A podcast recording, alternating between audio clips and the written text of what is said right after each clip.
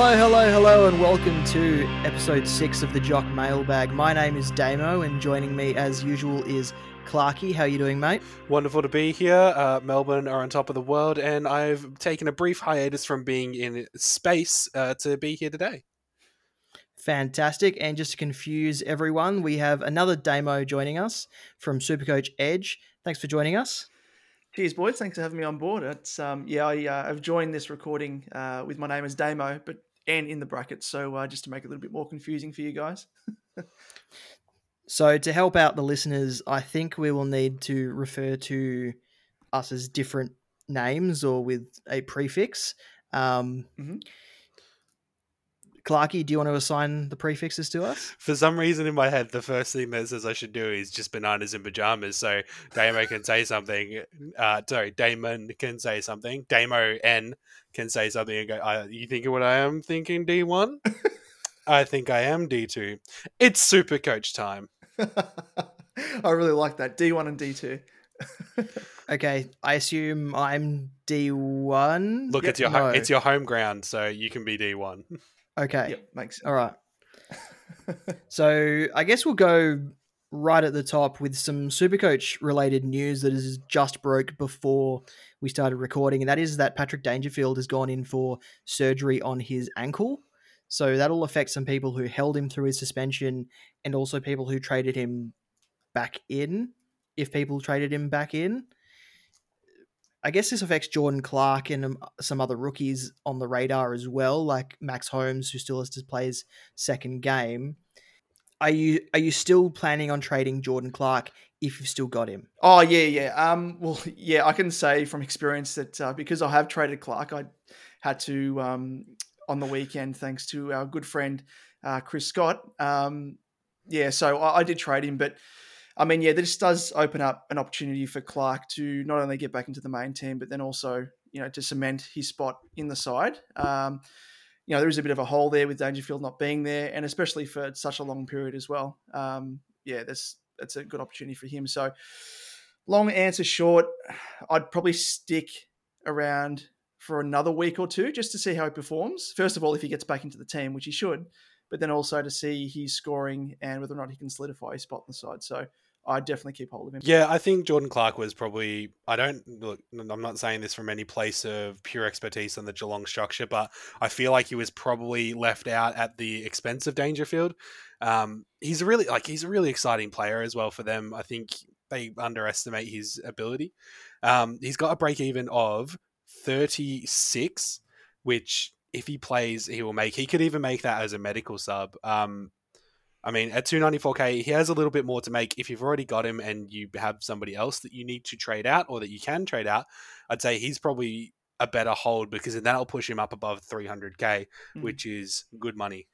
Yeah, I I traded him a little while ago, just um, along with Zach Butters, just so I could get in a couple of decent players. Um, but uh, I think you hold him now and just see what Chris Scott wants to do with him and just hope that he forces his way back in because Jeremy Cameron is due to return to that Geelong side this week. And given the way that they performed against North Melbourne, they might opt for another marking target in the forward line or they might opt to um, beef up their, their midfield as well as bringing Jeremy Cameron in at the expense of maybe a Sam De Koning who debuted on the weekend.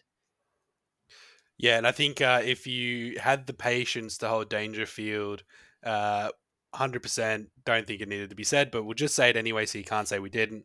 Get rid of him. He's gone. That's it. Move him on. Yeah, Dangerfield's out for at least eight weeks now, so you can't hold on to someone who's out for that long. We'll get into the questions. We've got questions from absolutely everywhere this week. Previously, it's been email or Twitter. We've even added in questions from the website this week. No questions via Instagram or Facebook, though. So we do ask for questions over those platforms if you'd like to submit them. We'll start with an easy one, I guess. Which rookies should be offloaded first? That comes from Andrew. Do you want me to go first, D1? you can go first, D2. Uh, I like this. Yeah, I can get used to this. Uh, yeah, just in terms of rookies and stuff, um, we've covered this on our podcast as well because uh, we had a very similar question. And it probably comes down to, I guess, you know, the first and foremost probably the job security of the rookie. Um, if you have a rookie that has uh, cemented their spot in their given team, uh, obviously that you want to hold on to them for as long as possible because they're good for cover.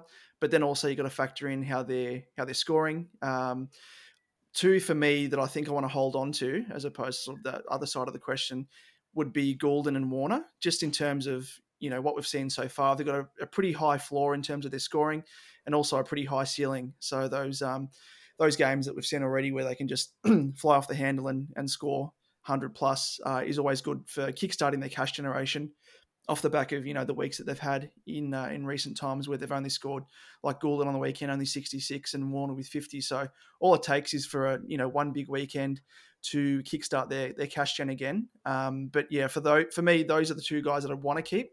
In terms of offloading um, yeah it probably comes down to I'm just looking at in my own side like a Berry from Adelaide.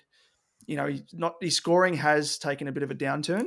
A uh, big part of his game is tackling, of course, and that has fallen off a little bit as well. Um, and he only scored the 31 on the weekend. And yeah, McNeil, another one uh, for the Dogs, uh, potentially Scott. Uh, those are probably two guys that may be a slow burn.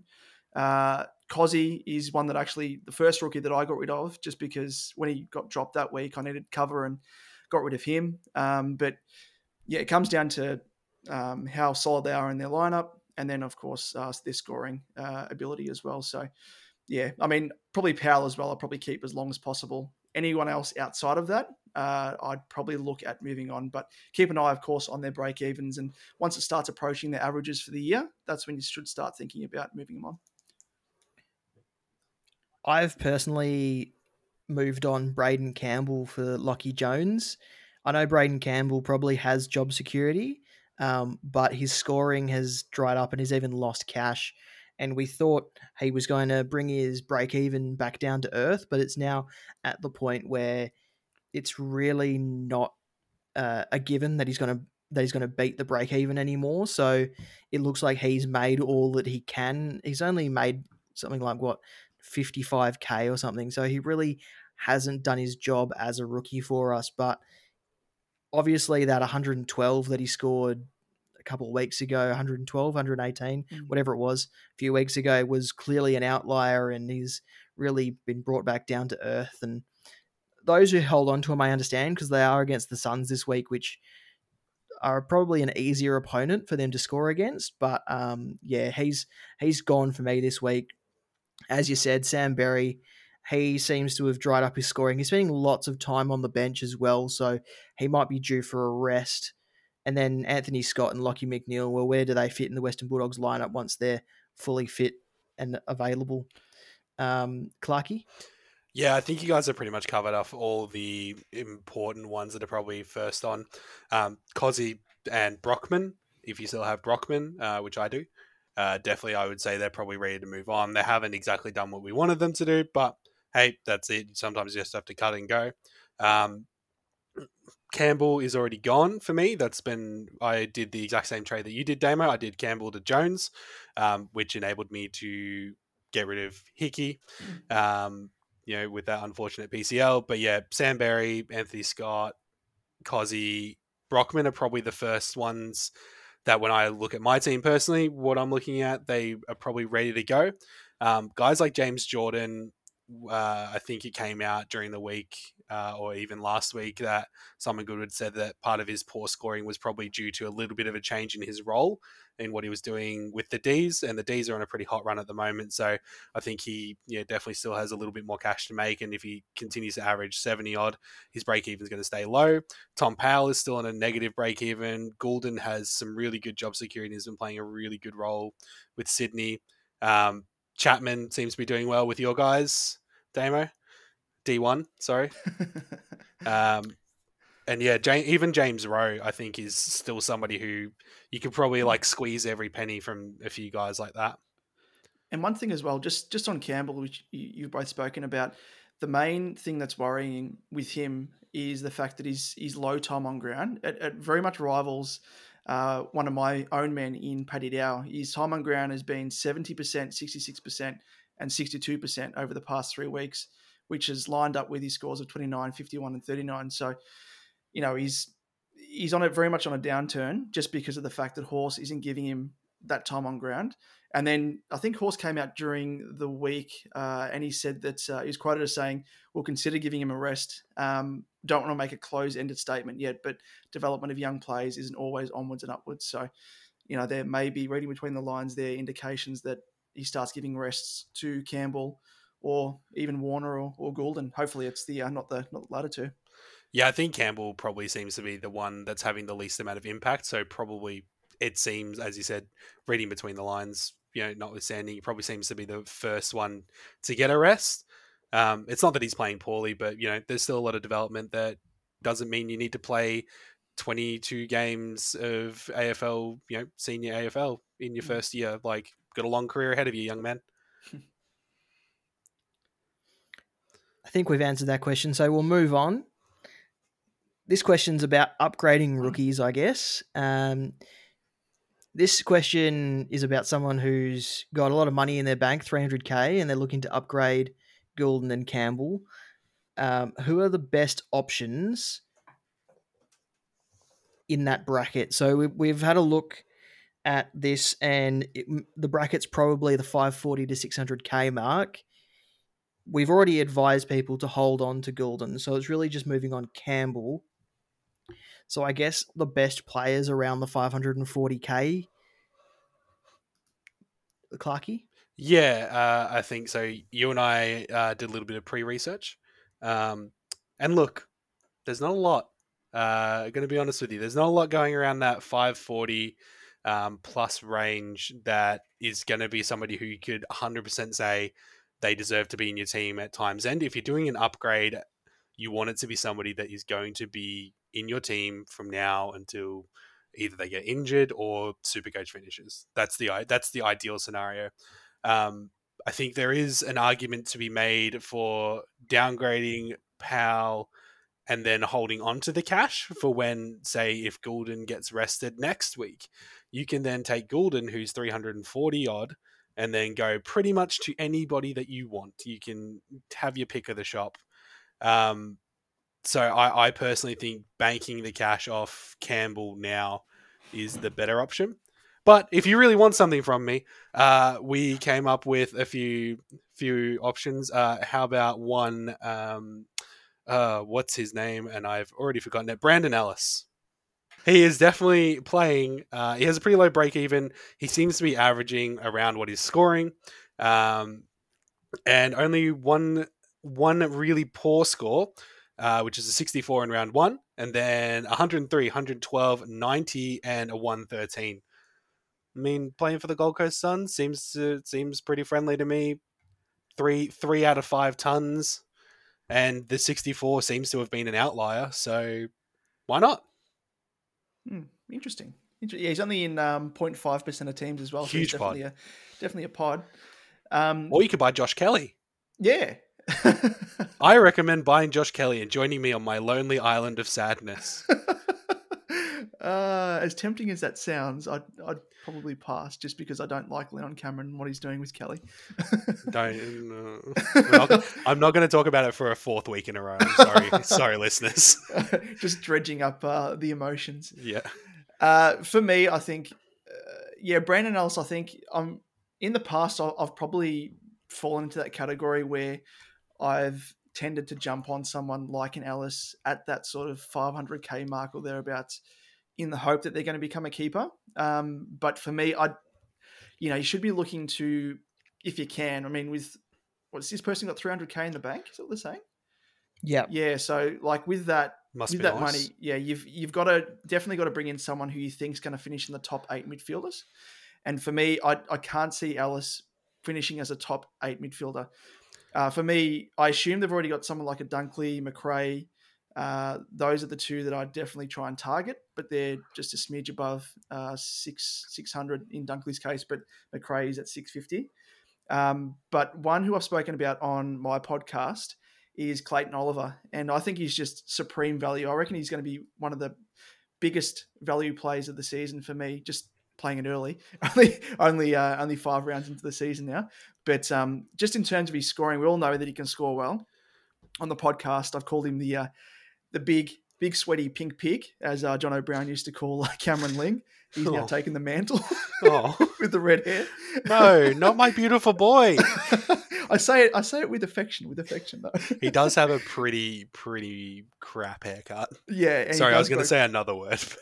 he, he does go quite pink as well when he's uh, when he's uh, at full flight. But just looking at his scoring, he scored 122 round one, 133, 67, which was against the Giants. Remember that he was tagged by De Boer, the glove, the human glove, and then he came out and scored a 130 and a 115 on the weekend. So just he's able to push beyond that 110 mark on a consistent basis, and I have no doubt about it. Uh, injury free, he will finish in the top eight midfielders, and at six, sorry, at 591, just a touch under 600k. Uh, I think he's, yeah, as I said, he's presents massive, massive value.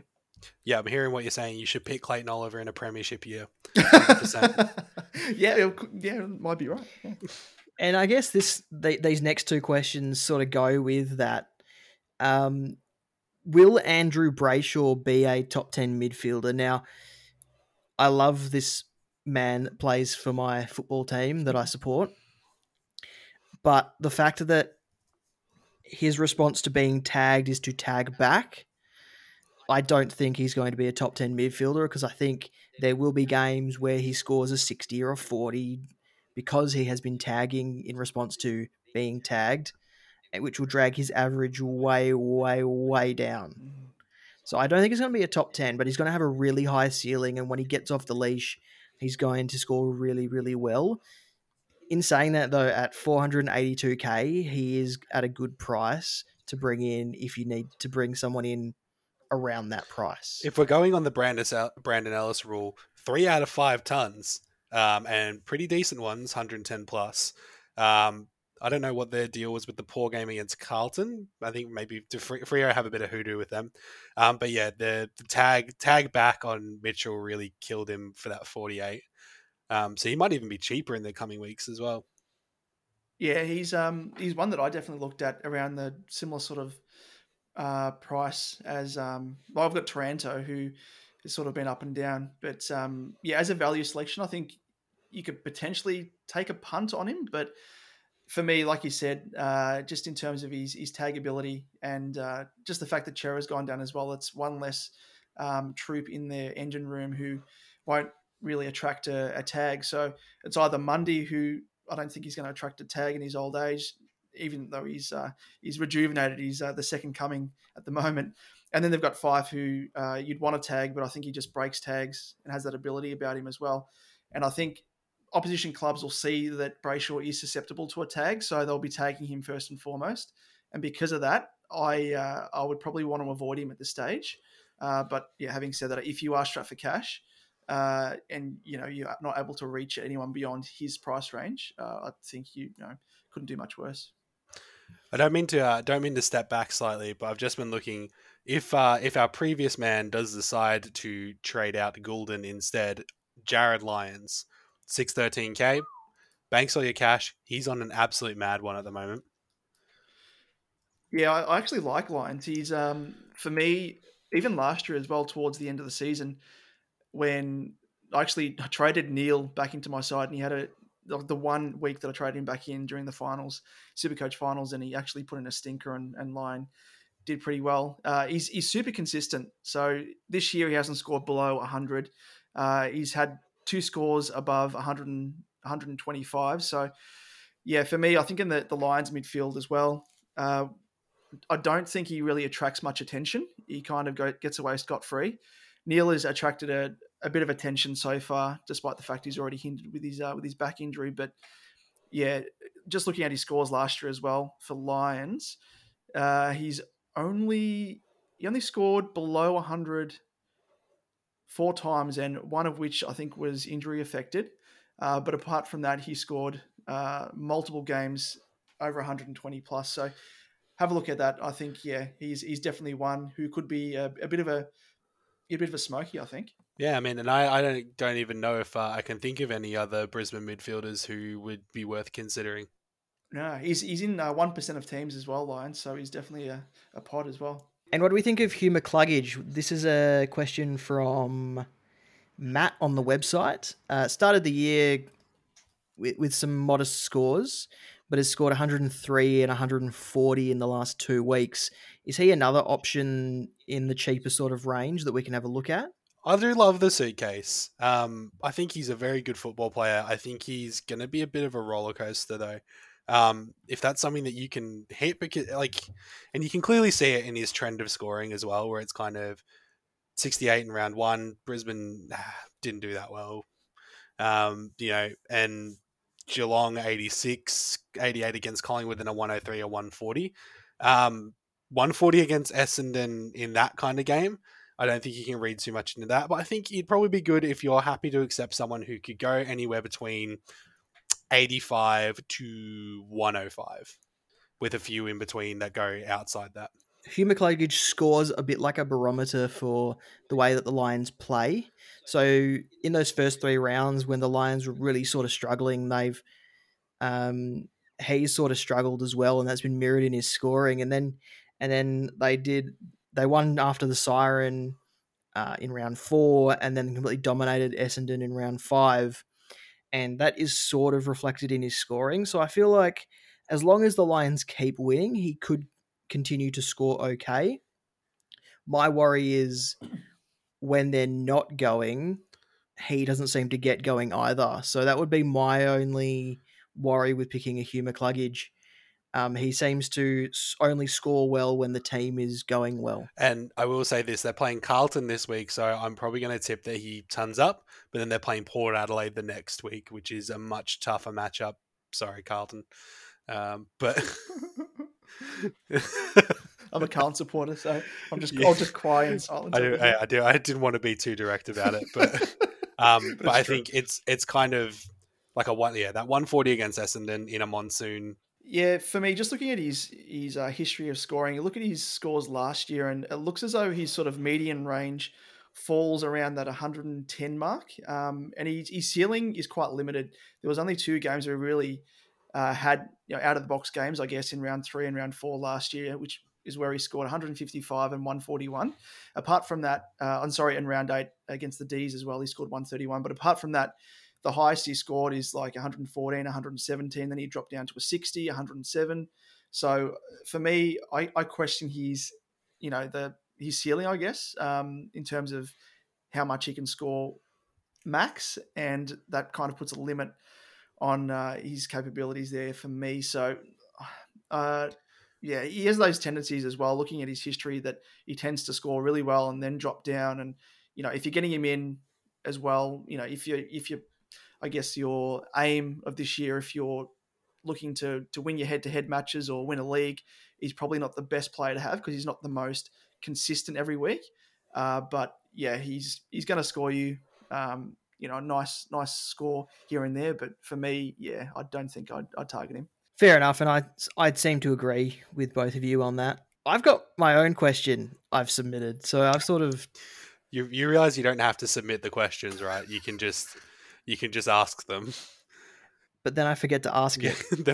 we're we're a democracy and we are fair listeners, so let that be shown. And I'm sure I'm not the I'm not the only one with this question as well my cash generation, especially for the players that sit on my bench, has effectively stopped. But I have no plans to bring in Beau McCreery this week. Is that wrong? No. No, I don't think that's wrong at all. No. No. Okay. it's look. It's a very simple answer. It's like if if you we don't know. It's it's the same boat I think as Finlay Macrae, um, where you kind of look at him and you go, that would be really awesome if I knew that they were going to be in for even say five to six weeks. That's enough to make a decent amount of money. Um, looks like they can play pretty well, and McCreery scored pretty decently. Am I am I right in that? He scored a fifty six and a fifty eight. I'm happy. Yeah, you'd be happy with that. Um, bringing someone in just because they're on the edge of a price rise is not a strategy. No, because you you are just using a trade that then you're not going to have later on. Um, missing out on someone's it's kind of the Waterman uh, situation, I would say again, where it's like I didn't bring in Alec Waterman. Uh, I don't know. A lot of people were like, he's on the bubble though, and Esther didn't really need him, and he's got long term job security, and that's all great. But you know, if I had other people who were going to make cash as well, then missing out on the first even two, one or two price rises is not the end of the world um, because you're still being economical because it's a limited trade format. Yeah, I, I tend to agree as well. Just in terms of, we had a question on our podcast as well uh, by a listener asking us to compare Jones and McCreery, and I was like, it, it's pretty much a coin flip. Like those are just two guys that scored very similar. One's got a break even. McCreery's got a break even of negative 55, negative 45. Jones has got a negative break even of 48. And I mean, it comes down really to as well if you if you're stocked on the bench in defence, like you wouldn't go for Jones, and likewise if you're stocked on the bench in the forward line, you wouldn't go for McCreery. So it probably comes down to what rookies you have to offload. Um, so there's a number of factors you have to factor in because um, everyone is at different stages of their team development in terms of you know rookies that have maxed out and you know do you hold a rookie for another week or two because they may eke out an extra 10 15k or might they smash out a nice you know 80 plus game to then kickstart their cash gen? It's it's a few things you got to factor in i think but you can probably afford to wait on mccreery and even if he does go up in price uh, this week according to Supercoach Gold anyway, that he's going to go up 45k. Even then, um, if he has a score similar to what he's been doing, or if he has a complete bummer and ends up scoring a, a 30 odd or something, at least you've got uh, Finlay Macrae on the horizon for next week, who you can then target. So, you know, he's a mid forward as well. So, um, if it were me, um, I'd probably wait uh, if you could. Uh, okay, since we're bringing our own questions to the podcast now, yes, I have quest. Um, and Damo, this D one, sorry, this you'll probably have a little bit more insight, but D two, I want your opinion as well. I'm someone who started and has been holding Josh Treacy.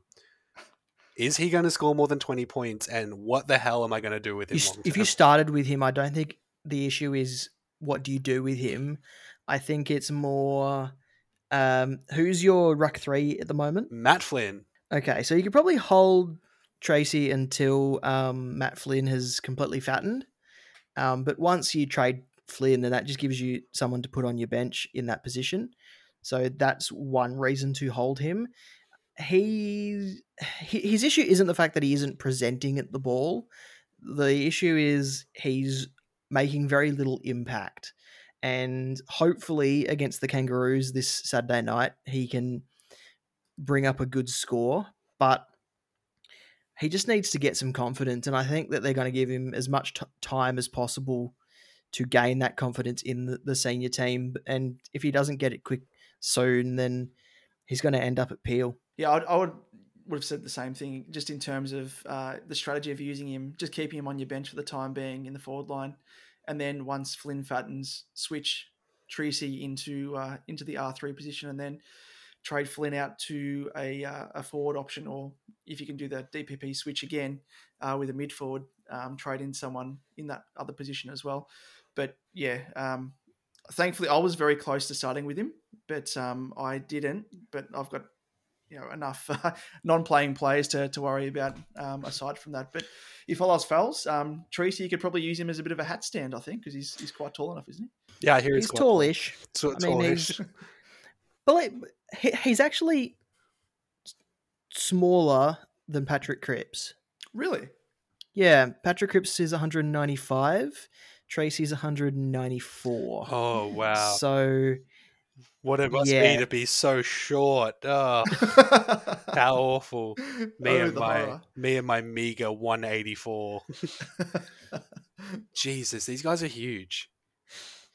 And me, who's knee high to Caleb Daniel. Yeah. I'm actually the same size as Caleb Daniel. He, um, yeah, same. He came into because I've been doing some work with um, Dylan Buckley on his podcast, and we had him on the other week. And he walked in, and first of all, I didn't even realize it was him. I didn't recognize him without his helmet on. And I was like, "Oh, cool, nice to meet you, mate." And I was like, "Oh, wait a second, fuck, that's Caleb Daniel," and he's literally the same height as me, and I'm like 178 or 79 or something. So, yeah, it's um, yeah, big big people problems, I think. But yeah, I'm small enough uh, to to meet most people's needs. yeah, I I think my neck is always crooked upwards. anyway, we'll continue to move on to the last few questions. David has sent through literally just Mitch Lewis question mark, and so I had to look into Mitch Lewis question mark. and he's 195k, sorry, 199k rather, and he's averaging 79, and he's on the bubble. And if he gets recalled, I guess the question is, is he a better option than Jones or McCreery? And I guess that comes down to what D2 said in coin flip. Mm, I'm going to go ahead and say no. yeah. Not for what not for 199. Nah, exactly. Nah. And he's also a key forward. Yep. So you could be stuck in a Logan McDonald situation. Yeah.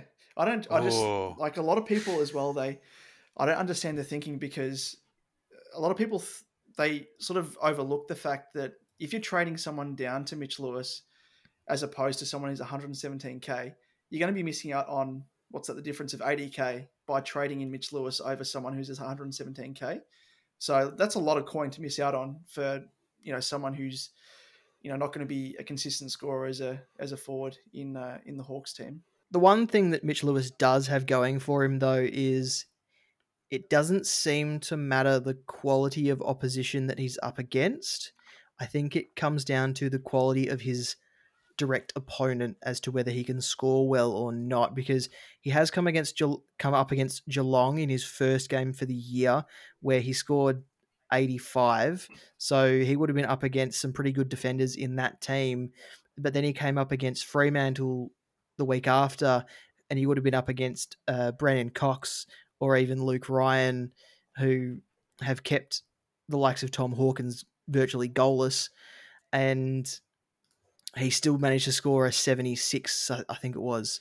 So um, it doesn't matter the quality of the opposition. I think it's the quality of the opponent that affects how he scores. But in saying that, he is a key forward, and key forwards won't dominate every single game. And he's also very young, and we and we don't know how Alastair Clarkson is going to use his tall forwards, considering he keeps he keeps dropping them left, right, and centre. Yeah, and also keep in mind as well, just as that higher price range of 199 500, he's got to score more in order to keep his cash gen flowing, as opposed to someone who's a basement price at 117, who doesn't need to score as much as as what Lewis would need to in order to get you know a decent price rise. So that's another thing to sort of factor in. Yeah, I mean he's got a minus forty one break even, and that would that would be a projected change of about fifty k according to Supercoach Gold uh, that got up in front of me, and even then, so that takes him up to around about two fifty, and then and then what? Yeah, sort of petters out after round eight if he keeps a consistent average of 60 odd or thereabouts. I mean, it's yeah. I mean, if he keeps a, if he keeps a consistent average of you know 75 to eighty five in that range, there, fantastic. But it's too much of a coin flip, and it's too expensive to take that risk. Yeah, I think people are getting seduced by the Tex Walker factor, and uh, you know I've had a few questions as well on our podcast that we're asking the same thing. That you know, can we jump on this player because they've eked out a couple of nice scores, and they've been around this sort of awkward price range, and you know I think uh, the Texan is a bit of a, an anomaly. Um, you know, it's once once in a generation super coach type revival by the Oh. big Texan. It's been Um, delicious, isn't it? Oh, though? it's it's been. I'm not even an owner, and I'm just like I I absolutely it's it's so good. It's Oh. so good. Yeah, I'm in awe as well. I haven't got him either. Wish I did, but um, I, I went against it just because I didn't see him sustaining that scoring. But geez, as I said, it's uh, it's an anomaly. But yeah, for those those sort of players, it's um, you can't really expect everyone to to have that meteoric rise like uh, like Texas had. And our final question for the day comes from Patch. So us at Jock Reynolds are a very interactive bunch. We like to invest in our own product. Thanks, Pat. Patch has.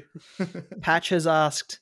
Well, he hasn't really asked. He's he's more had a mental breakdown, and so I've made a question out of it. He traded Flynn for Tom Hickey after Flynn and Meek were both overlooked. He couldn't trade Meek because he was short getting any option that was actually playing. What are his options?